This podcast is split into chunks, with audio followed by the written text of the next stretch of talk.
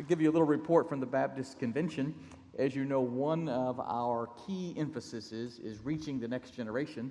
About two weeks ago at Roger Williams University in Rhode Island, we had 500 teenagers and their chaperones who gathered for a week of camp. It was a very exciting week. Several young people came to know the Lord. Several talked about perhaps becoming ministers, missionaries, various types of ministry vocations. And then, of course, dozens and dozens uh, made other types of decisions for Christ, as always happens at youth camp. So, thanks for praying, thanks for serving, and thanks for giving to the cooperative program because your prayers, your serving, and your giving make all of that possible.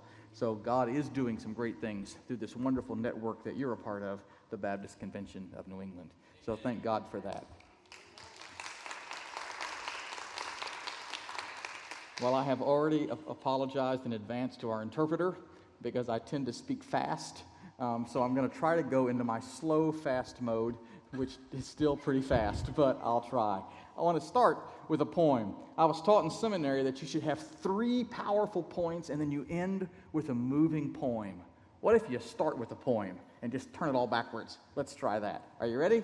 Here's a poem Feeling footloose and frisky, a feather brained fellow forced his father to fork over his farthings. Fast he flew to foreign fields and frittered his family's fortune feasting fabulously with flat footed floozies and faithless friends. How do you translate floozies? I'm sorry. Fleeced by his fellows in folly, facing famine and feeling faintly fuzzy, he found himself a feed flinger in a filthy foreign farmyard. Feeling frail and fairly famished, he fain would have filled his frame with foraged food from the fodder fragments. Phooey, he figured. My father's flunkies fare far fancier, the fazzled fugitive fumed feverishly, facing the facts. Finally, frustrated from failure and filled with foreboding, he fled from the filthy foreign farmyard. Far away, the father focused on the fretful, familiar form in the fields and flew to him and fondly flung his forearms around the fatigued fugitive. Falling at his father's feet, the fugitive floundered forlornly, Father, I have flunked and fruitlessly forfeited family favor. The faithful father, forbidding and forestalling further flinching, frantically flagged the flunkies to fetch forth the finest fatling and fix a feast. Meanwhile, the father's firstborn was in a fertile field fixing fences, while father and fugitive were feeling festive. The foreman felt fantastic as he flashed the fortunate news of a familiar family face. The frugal firstborn felt it was fitting to feel favored for his faithfulness and fidelity to family, father, and farm. Frowning and finding fault, the firstborn fumed to the father, Little brother frittered family funds on floozies and foam, and you fix a feast for the fugitive? Frankly, the father felt the frigid's firstborn frugality of forgiveness was formidable and frightful. The far sighted father figured such fidelity is fine but what forbids fervent festivity for the fugitive that is found? Unfurl the flags and finery. Let fun and frolic freely flow. Former failure is forgotten. Folly is forsaken, and forgiveness forms the foundation for future fortune. The prodigal son in the key of F, author unknown. Whew, that's a lot. you probably recognize that story. Perhaps not that version of the story, but you probably recognize that story as the story of the prodigal son. The more familiar version that we all learned in Sunday school is found in Luke chapter 15. And in Luke chapter 15, uh, we're introduced to the story where it says in verse 11 and 12 that a man had two sons, and the younger of them said to him, Father, give me my share of the estate that I have coming to me. And so he distributed his assets to them. So, the parable of the prodigal son, it is one of Jesus' most famous parables. Uh, if you had been alive, you know, 2,000 years ago, and I know this is a historic church, but there's no one that's quite that historic here, right? If you had been alive 2,000 years ago and you had been at the synagogue during the summer, in the summer little synagogue box, you would have probably gotten the story of the prodigal son, and you would have colored some pictures, and you would have answered some quizzes, and you would have won a contest, right? That's right, that's what you would have done. Because you would have learned the story of the prodigal son, one of the most famous parables of Jesus. In the story, the younger son demands what he thinks and feels that he deserves from the father. He wants his inheritance, and he wants it now. He wants it immediately instead of waiting to the father to pass away to receive it. Now, I don't know how inheritances work in your family, but usually someone has to pass away before you get the inheritance. Uh, you might have heard the story about the little boy who went to his grandfather, and he said, uh, Grandpa, he said, make a sound like a frog. And the grandfather kind of scratched his head a little bit. He said, What? And the little boy said, Make a sound like a frog. And the grandfather said, well, Why do you want me to make a sound like a frog? And the little boy said, Because Mama says when you croak, we get to go to Disney World. Some of you will get that in a minute, okay? You'll get it, you'll get it, all right? You know, obviously, usually to get an inheritance, someone has to pass away.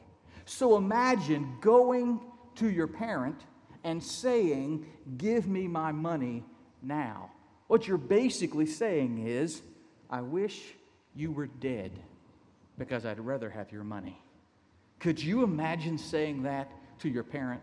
I don't care if you lived 2,000 years ago, whether you live today, that's just not something we should ever say to anyone. What an awful, terrible, disrespectful way it would be to relate to a parent. To say, I wish you were dead so I could have my share of the loot and go do whatever I want to do. But this request from the young son was actually more than just disrespectful, it actually was also against the law in that particular culture.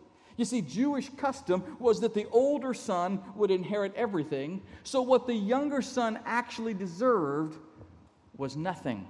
Now, I know we struggle with that a little bit in our culture, because in our culture, we probably would split our inheritance up equally amongst everyone. Okay, but remember, this was a different culture. And the reason they had it this way in the culture in which this scripture was written is because almost everyone lived on a farm.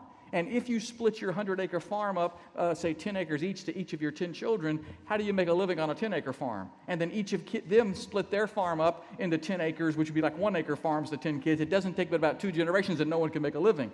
So therefore, they had created a system in which the older son inherited everything, and then he would use the wealth of the farm to take care of the family. Now, again, we don't, that's different than the way we do it in our culture. But that's the way they did it in their culture in order to make the econ- economics work in an agricultural environment. So, what the young son, eh, when he's going to the dad and saying, Give me what I deserve, what he actually deserved was nothing. And yet he's saying, Dad, I wish you were dead so I could get something that I don't deserve. I want mine, and I don't care about you, and I don't care about the family in Jewish custom and Jewish law, even if the father did want to give the younger son something, let's say he just loved his young son so much, he said, Look, I'm going to give you like a little token. I can't give you, can't split the farm up evenly, but I'm going to give you a little, little piece of land up on a hill let you build a little, little cabin or something. The law said it couldn't be more than a third of the inheritance because someone had to be able to make enough money to keep the whole family afloat. The, the whole family had to live on the inheritance. And so, so it was really incredibly crazy for the young son to demand something that he didn't deserve.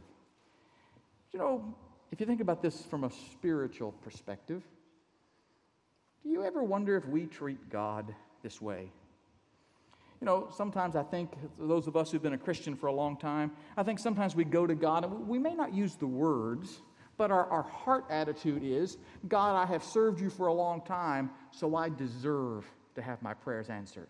God, I've been teaching Sunday school for 25 years, so I deserve that promotion at work. God, I've been in this church forever, you know, whatever, since two years before the country was founded, and I deserve something because of my faithfulness and because of my hard work. I deserve X, Y, and Z. And we can get sometimes demanding from God, as if God somehow owes us a favor.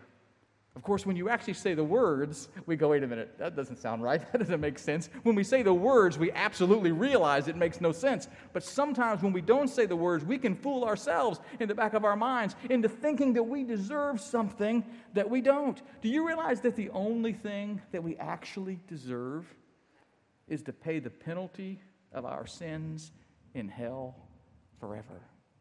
Now, I know that's not a sentence we hear at church much anymore because now we try to make everything soft and warm and, and cuddly and, and fuzzy and, and all that. But what we deserve, what we actually deserve, is to pay the penalty of our sin. And anything that we get from God beyond that is a gift of grace because the Father loves us. Fortunately, isn't it wonderful that we serve a God who is filled with grace? Aren't you glad that God is filled with grace? Aren't you glad that God does not give us what we deserve, but it gives us something wonderful in place of it? For us to demand anything from God is to be completely disrespectful to God, just like the young son in this story. Now, that doesn't mean that we can't humbly ask something from God. Uh, my grandchildren were at my house. I know it's a shock that I have grandchildren, but yes, I have three grandchildren. They were at my house this weekend, uh, and you know, my little grandchildren, they love to ask me for things. And what do you think happens when they ask me for things? Of course, they get it. I'm the grandpa, that's my job, right? they ask, and I'm happy to give it to them. Aren't you glad God is like that? When we ask God for things, He does oftentimes give us the things that we ask for. But we must never demand something from God because we do not deserve it. Well, as we look at this particular story, the boy basically goes to his dad, says, Dad, I want what I don't deserve, and I wish you were dead so I could get it. And for whatever reason, the father decides to give it to the son despite the un- incredible disrespect. In, in spite of violating all the customs and rules and traditions, he decides to give it to the son anyway. Now, now clearly, the son is not mature enough to handle this gift. Clearly, the son is not going to do uh, use it wisely. It's going to all be wasted. It's all going to be with flat-footed floozies and all those F's that we just uh, uh, said a moment ago. We, we, we understand that. We know that, okay? But the father gives it to him anyway. Why would the father do that? Well, perhaps the father knew that the son would not learn any other way. You know, some people have the incredible ability to listen to like the still small voice of God, like the whisper of the Holy Spirit in their ear, and they can hear it and they can like obey immediately. Oh, what a blessing it must be to be that kind of person. Then there's the rest of us. We need a spiritual two by four upside the head. And even then, we still need it sometimes more than once before we finally get the message from God. That's just the way some of us are. I, I, envy those of you who can hear the still small voice and immediately obey. Praise God for you, okay? The rest of us, uh, it doesn't come so easily. Sometimes God has to give us what we ask for, knowing that it's not actually what we need, so that we can see that our hope is in Him alone and not in all that stuff that we've asked for. And probably if we went around the room this morning, we could probably hear some testimonies today of people who say, I pursued this and I begged God for it and He gave it to me, and I realized it wasn't fulfilling at all. And so then I had to become content with whatever God actually wanted me to have, which is what we should have pursued to begin with. But we didn't know it. Sometimes we have to do it wrong before we do it right. That's exactly what was taking place in this story. Well, look at verse 13. It says, Not many days later, the younger son gathered together all that he had, and he traveled to a distant country where he squandered his estate in foolish living. Once the young son got what he wanted, it didn't take him very long to get in trouble. You know, capital T, that was his name, all right, trouble, all right. Uh, the younger son got what he wanted and he took off. He went to a distant country. Now, why did he go to a distant country? Because he didn't want his father to see what he was about to do. You see, he knew that he was going to make some bad decisions. The son had it all planned out. I'm going to get my money and I'm going to go somewhere and I'm going to do some stuff. And I don't want dad to see what I'm going to do because I know he would not approve of it. And so I'm going to go far away where no one can see me and I can do whatever I want to do. The young son, he wanted to do what he wanted, when he wanted, however he wanted. And he mistakenly thought that he would suffer no consequences from his bad decisions. You know, I think we're like that sometimes in our lives. Maybe we're going through some struggles and we start making some bad choices. You know, you know, if, if life was always wonderful and under the best of circumstances, we'd probably always make good choices, right? But it's usually it's under a moment of stress that we do something that we shouldn't do, right? We make a bad choice, we get stressed out about something, and we say something or do something, and we start making bad choices. And then one bad choice leads to another, and another, and another, and we find ourselves suddenly in a mess. And sometimes when we get there, we think, well, if I don't pray, if I don't read the Bible, if I don't go to church, maybe God won't notice the mess that I'm making of my life. But of course, it doesn't work that way, does it? We might think that we're hiding in a distant place from God and that our Father has not seen what we're doing to squander all the gifts that He's given us. But God knows all of our problems, God knows all of our struggles. He knows the problems that other people have brought into our lives, and He knows the problems that we've brought into our own lives by our bad choices. We, God knows all of our issues and all of our goods and our bads. He knows all of it, whether we're on speaking terms with Him or not. Whether we're coming to His house regularly or not, God knows it all. We cannot get so distant from God that He does not know who we are. Now, we might get so distant from God that we forget who He is, but He will never forget who we are. Well, look at verse 14. After he had spent everything, a severe famine struck that country, and he had nothing.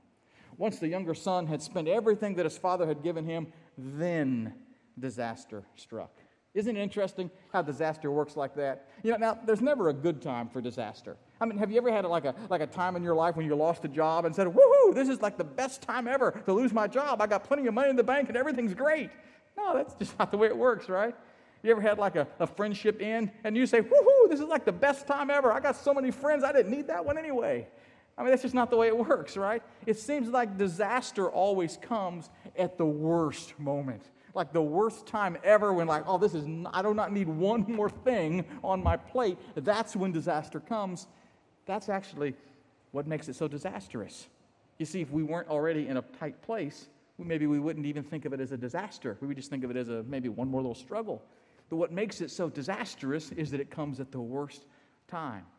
Have you ever thought that perhaps that's god's way of getting our attention you see, God is always speaking to us.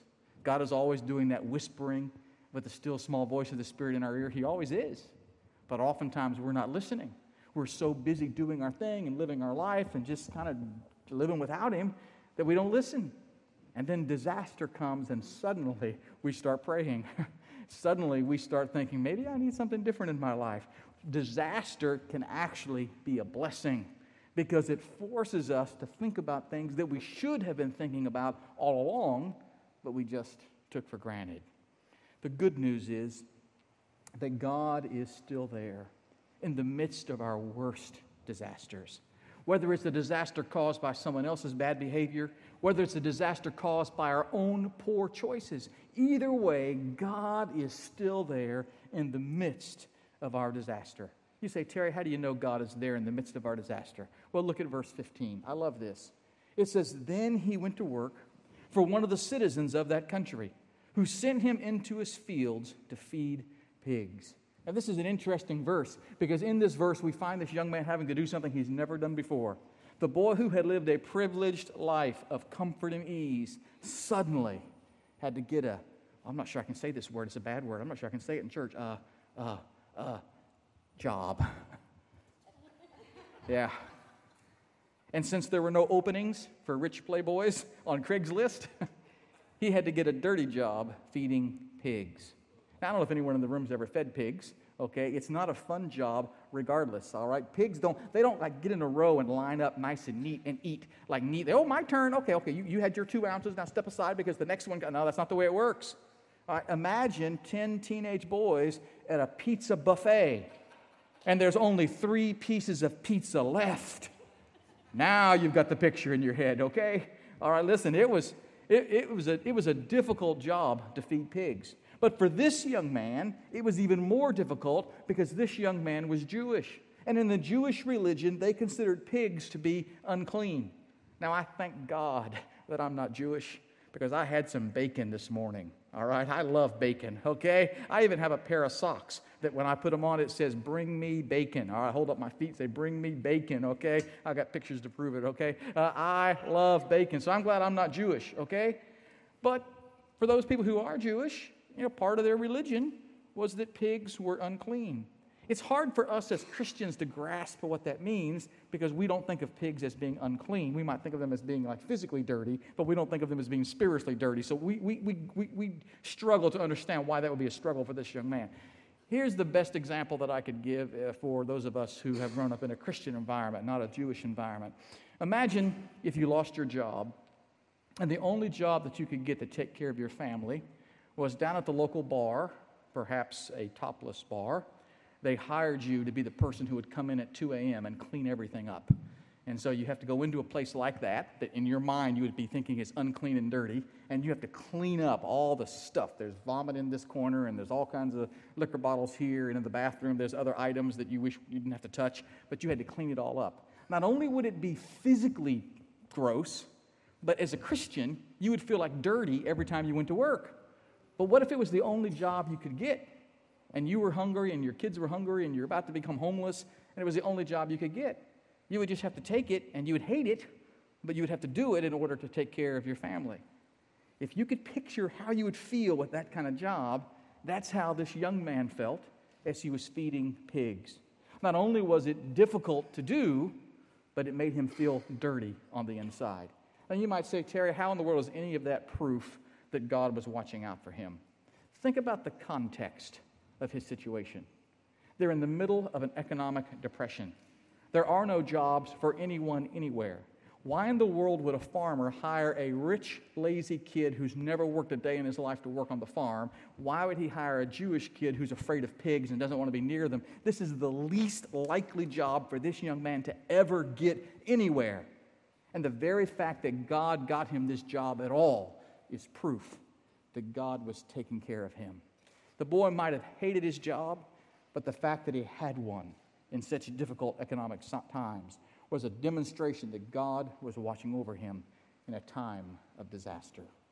I think sometimes when we go through disasters in our life, whether we've created them ourselves by our bad choices or whether they just happened because, I don't know, whatever, someone else made some bad choices, whatever the reason, I think sometimes when we go through bad experiences, we go through disasters, we oftentimes think that God has abandoned us. We think that God is not listening to our prayers and God doesn't care. We think that God has forgotten us. But in reality, God is actually helping us even in those challenging times. God is doing things behind the scenes like He was doing in this boy's life. This boy probably did not wake up in the morning and th- say, Thank God for my job feeding pigs. He probably woke up in the morning and think, God, you're so mean to me for making me do this. He didn't realize that this was actually God's way of taking care of him during this difficult moment. Well, look at verse 16. It's interesting as the story continues. It says he longed to eat his fill from the carob pods that the pigs were eating, but no one would give him any. This young man had so little food, even with a job, even making money, even with a, a, a hard-working, kind of good, solid job, he's got paid so little and food cost so much that he was still hungry. Let me tell you something. I'm not sure how hungry you have to be to think that pig slop looks good, but this boy was pretty hungry, okay, to think that pig slop started looking good. The scriptures tell us that in this pig slop was something called carob pods. We got a picture there on the screen that you can see. Uh, only animals and poor people ate carob pods. Now, carob pods, if they're ripe and if they're prepared properly, carob pods do have nutritional value. But there has never been a recipe made that makes them taste good. So you can survive eating carob pods, but you will not enjoy it. And he's looking at that thinking, hmm, my stomach is hungry. That's starting to look pretty good. It must have been very traumatic for the young man to watch the pigs get fatter while he was getting skinnier and hungrier all the time. And when he did get a chance to eat, when he did slip his hand in and grab something out of the pig pot, he didn't enjoy it very much. Wow, what an incredible example of how it is for those of us who are Christians when we choose to live outside of the blessings and the obedience of Christ.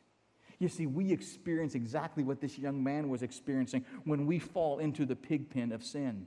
Oh, can we survive? Listen, here's the beauty of being a Christian. The beauty of being a Christian, we Baptists have this wonderful doctrine called the perseverance of the saints. And what it means is that every person who has placed their faith in Jesus Christ, that Jesus Christ holds you and you will never lose your salvation. You will go all the way to the end as a child of God.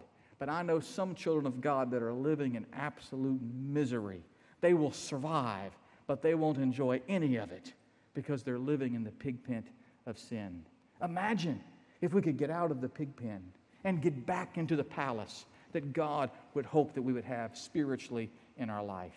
Perhaps it's time this morning for someone in this room who was already a Christian, who was already walking with Jesus, but is right now wallowing in the mud. Perhaps it's time to get out of the pig pen and get back to the life that God wants us to live.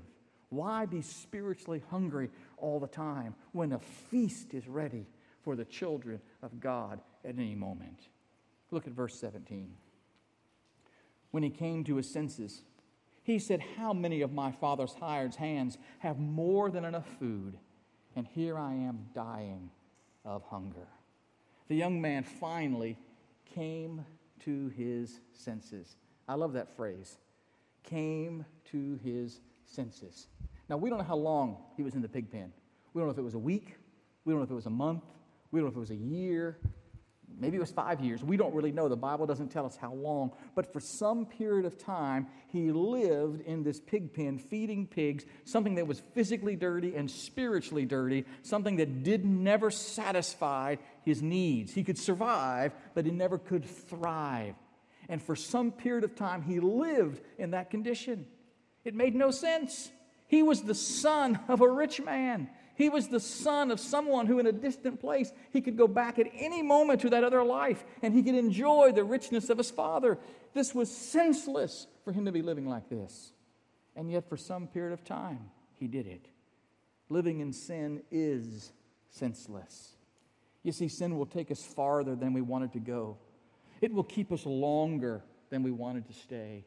And it will cost us far, far, far more than we ever intended to pay. Listen, brothers and sisters, sin is never worth it in the end. Well, this young man finally saw the reality of his situation, and he realized that he could not go on living like that. And he realized he didn't need to go on living like that. Isn't that what happens to us sometimes in our lives? See, oftentimes our sin masks the truth from us for some period of time. For some period of time, we convince ourselves that this, this system or this, this, these choices or these whatever it is that we're doing, we know it's wrong, and yet we convince ourselves somehow that it's okay for some period of time. And we suffer significantly in our lives because of the lies we tell ourselves. We convince ourselves that something that we know is not true, we convince ourselves that it is true, and we live in this senseless situation. But we finally come to our senses because we are children of the King, because the Holy Spirit resides within us, because God loves us and that still small spirit keeps whispering in our ear, and because a couple two by fours sometimes hit us in the head from the Holy Spirit, because of that, we finally come to our senses and we see the reality of our situation. Oh, it's a humbling moment, but it's also a precious moment when we realize I don't have to live like this anymore. I love verse 18 the young man says, I'll get up, I'll go to my father, and I will say him, Father, I have sinned against heaven, and I have sinned in your sight. Listen, to get back to a right relationship with God, this is important. We must admit that our actions are sinful. Now, we don't like to do that in our culture today. In our culture today, we don't want anything to be called sin. We want everything to be okay and everything to be accepted and everything to be just fine. Uh, you ever watch the Dr. Phil show? People get on the Dr. Phil show, and they say all kind of crazy things. Well, I've had 12 affairs and ran $75,000 up on credit cards, and I don't know why my wife wants to leave me. and what does Dr. Phil say? He says, Well, how's that working for you? of course, it's not working very well at all. You know, we live in a culture that tells us that everything is fine. And I would say we don't need Dr. Phil. What we need is the Holy Spirit who says, How's that working for you? I think we all know everything's not fine. It's not fine in our culture, it's not fine in our community, it's not fine in our own lives. We have the law of God written on our hearts, and we know when we're doing things that we shouldn't do. And if we want to get back into a right relationship with God, instead of trying to blame it, uh, uh, explain it away, and kind of justify it, we must admit that our actions are sinful. Our actions are not just a mistake, they're not just a minor blunder, they're grievous sins before the God of the universe. And our actions are also sin against the people in our lives that our choices have hurt. See, none of us are an island unto ourselves. We all have other people, family, friends, neighbors, community people, and our actions also impact them. And when we make bad choices, they're also impacted. So we've not only sinned against God, but we've sinned against people. And we must openly and completely admit this if we ever want healing in our lives. If we just keep trying to explain it away and say, hey, I'm okay, I'm good, we will never get back to where we need to be. We will continue to live in the lies that we've told ourselves. Look at the next part of verse 20. First, he says, I'll get up and go to my father. He says, I, I can, I, um, you know, the, my father's house has so much more. So he says he got up and he went to his father. The son did more than just admit that he had a problem, he took action. Admitting that we have a problem is the first step, and that's an important first step, okay? Because we can't get anywhere without that first step. But then we have to do more. We can't just walk around and say, Well, I got a problem. That's just who I am. You just have to accept me the way I am. Hey, I got a problem. Ah, you know, yeah, that's like the first step. And, and, and I love you the way you are, but I love you too much to leave you the way you are. Don't we want to help each other get better? Don't we want God to help us get better? This son had to take action. He had to get up out of the pig pen. He had to throw the pig pail away, and he had to climb over the fence, and he had to get on that road and head back toward the house. He had to travel back to his father, and he was willing to become a servant, which was all he deserved to be. Very different attitude when he left. When he left the house, he said, Dad, give me what I don't deserve, and I wish you were dead. Coming back, he's saying, Dad, I'm a mess and I've made a mess. Just, just let me be one of the servants that lives out back and I'll be fine. You know, what a different attitude. Oh, but what a powerful thought for us. You see, I believe that we must take action to prove our understanding of the truth in our lives. It's one thing to go to church and say, Oh, God, I got a problem. I'm so sorry. It's a different thing on Monday morning to say, Okay, so I admitted my problem. Now, how am I going to live today differently so that I just don't keep staying in the pig pen forever? What choices am I going to make Monday and Tuesday and Wednesday and Thursday and Friday to make whatever I heard at church on Sunday, to make it real in my life? The Bible says in James chapter 1 verse 22 that we must be doers of the word, not hearers only. If we want to change our lives, we must do more than just admit our faults. We must act upon our faults. You know why we're afraid to act?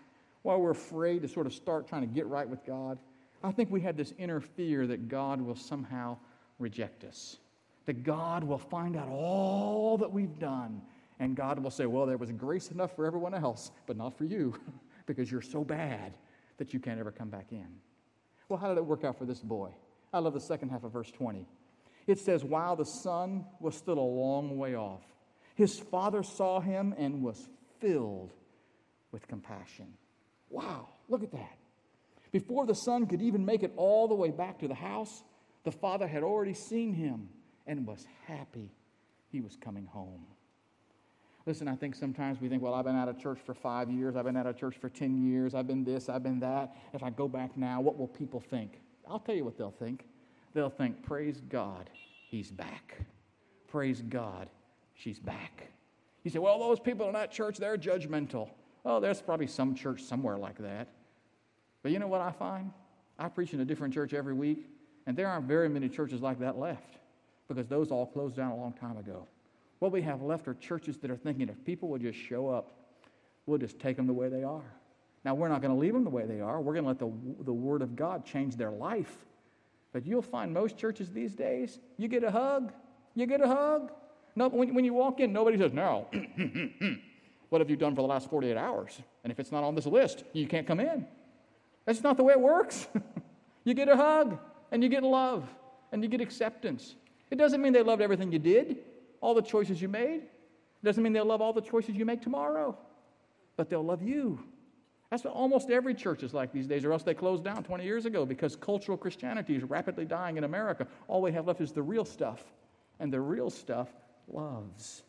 So stop being afraid to come back to God and embrace Him because you will find His children who have also spent time in the big pen will be far more understanding than what you realize. If we take one step toward God, God will take a dozen steps toward us. I love James chapter 4 verse 8. Draw near to God, and he will draw near to you. All we have to take is one step, and then God will do the rest. Well, let me bring all this to a conclusion.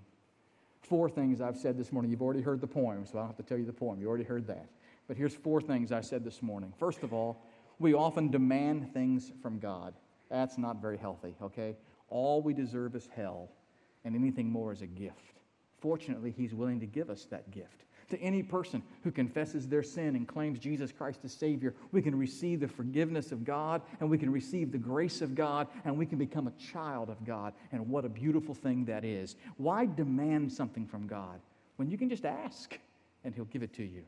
Number two, when we run from God, notice I didn't say if, I say when because we all do it. I do it. We all do it. When we run from God, it will always end in disaster, every time.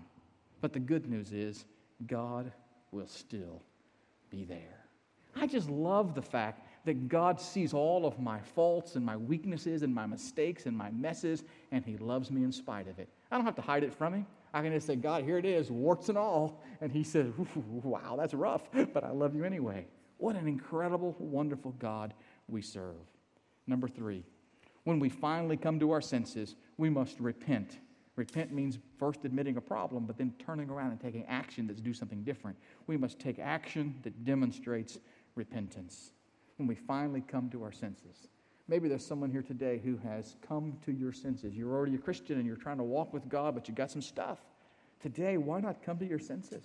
Why live in the pig pen? Whatever it is that God's talking to you about, why not just come to Him and say, God, help me do this right? And you say, Well, Terry, that sounds good, I'm just not sure I have the, the willpower. That's why point number four is so important. If we take one step toward God, He will bring us the rest of the way home. You see, our faith does not rest on our willpower and our self determination. It rests upon the power of a sovereign and mighty Lord. Do you have the ability to live the Christian life? Here's the bad news no. Does He have the ability to live the Christian life through you? Absolutely. If we could do it on our own, we wouldn't need church. We could just all go live in a cabin somewhere in the woods and just be on our own. But we need each other because one day I'm having a good day and you're having a bad day. And one day you're having a great day and I'm having a bad day. And God uses us to help each other. Let's take one step toward God and watch Him do the rest. Would you bow your heads with me for just a moment? There in your seat, perhaps the Holy Spirit is speaking to you. Perhaps there's something that He's talking to you about. We all have different lives, we all have different journeys, we all have different paths that we've taken. But perhaps there's something that if you were to look at, you would say, Yeah, that's my pig pen. That thing right there, that's my pig pen. That's where I've got a mess. But as a child of God, I know better. Would you just there in your seat say, Oh, God, help me? Help me first to admit that it's wrong, and then help me to take action to do right. And Lord, help me not to hide from you. I don't need to run off to a distant country. God sees it, and God loves me anyway He loves me too much to leave me like that. As you let the Holy Spirit speak to your heart, would you respond there in your seat? He's speaking to you right now. Man, don't wait for the two by four. Listen to the whisper of His Spirit in your ear. Come to your senses. Come back to Him. Father, I pray right now in this moment that your Holy Spirit would be our counselor that your Holy Spirit would walk among us, would walk up and down these aisles and speak to our hearts. May we hear what you're saying in this moment. May we get out of the pig pen and run back to you. And Lord, in those moments when we trip and we fall and we're not quite getting to you as quickly as we want, help us to remember that if we just keep taking one step, you'll do the rest. And Lord, I pray that in the end, we'll all have the joy of hearing you say, Well done, thou good and faithful servant. We pray this in your holy and precious name.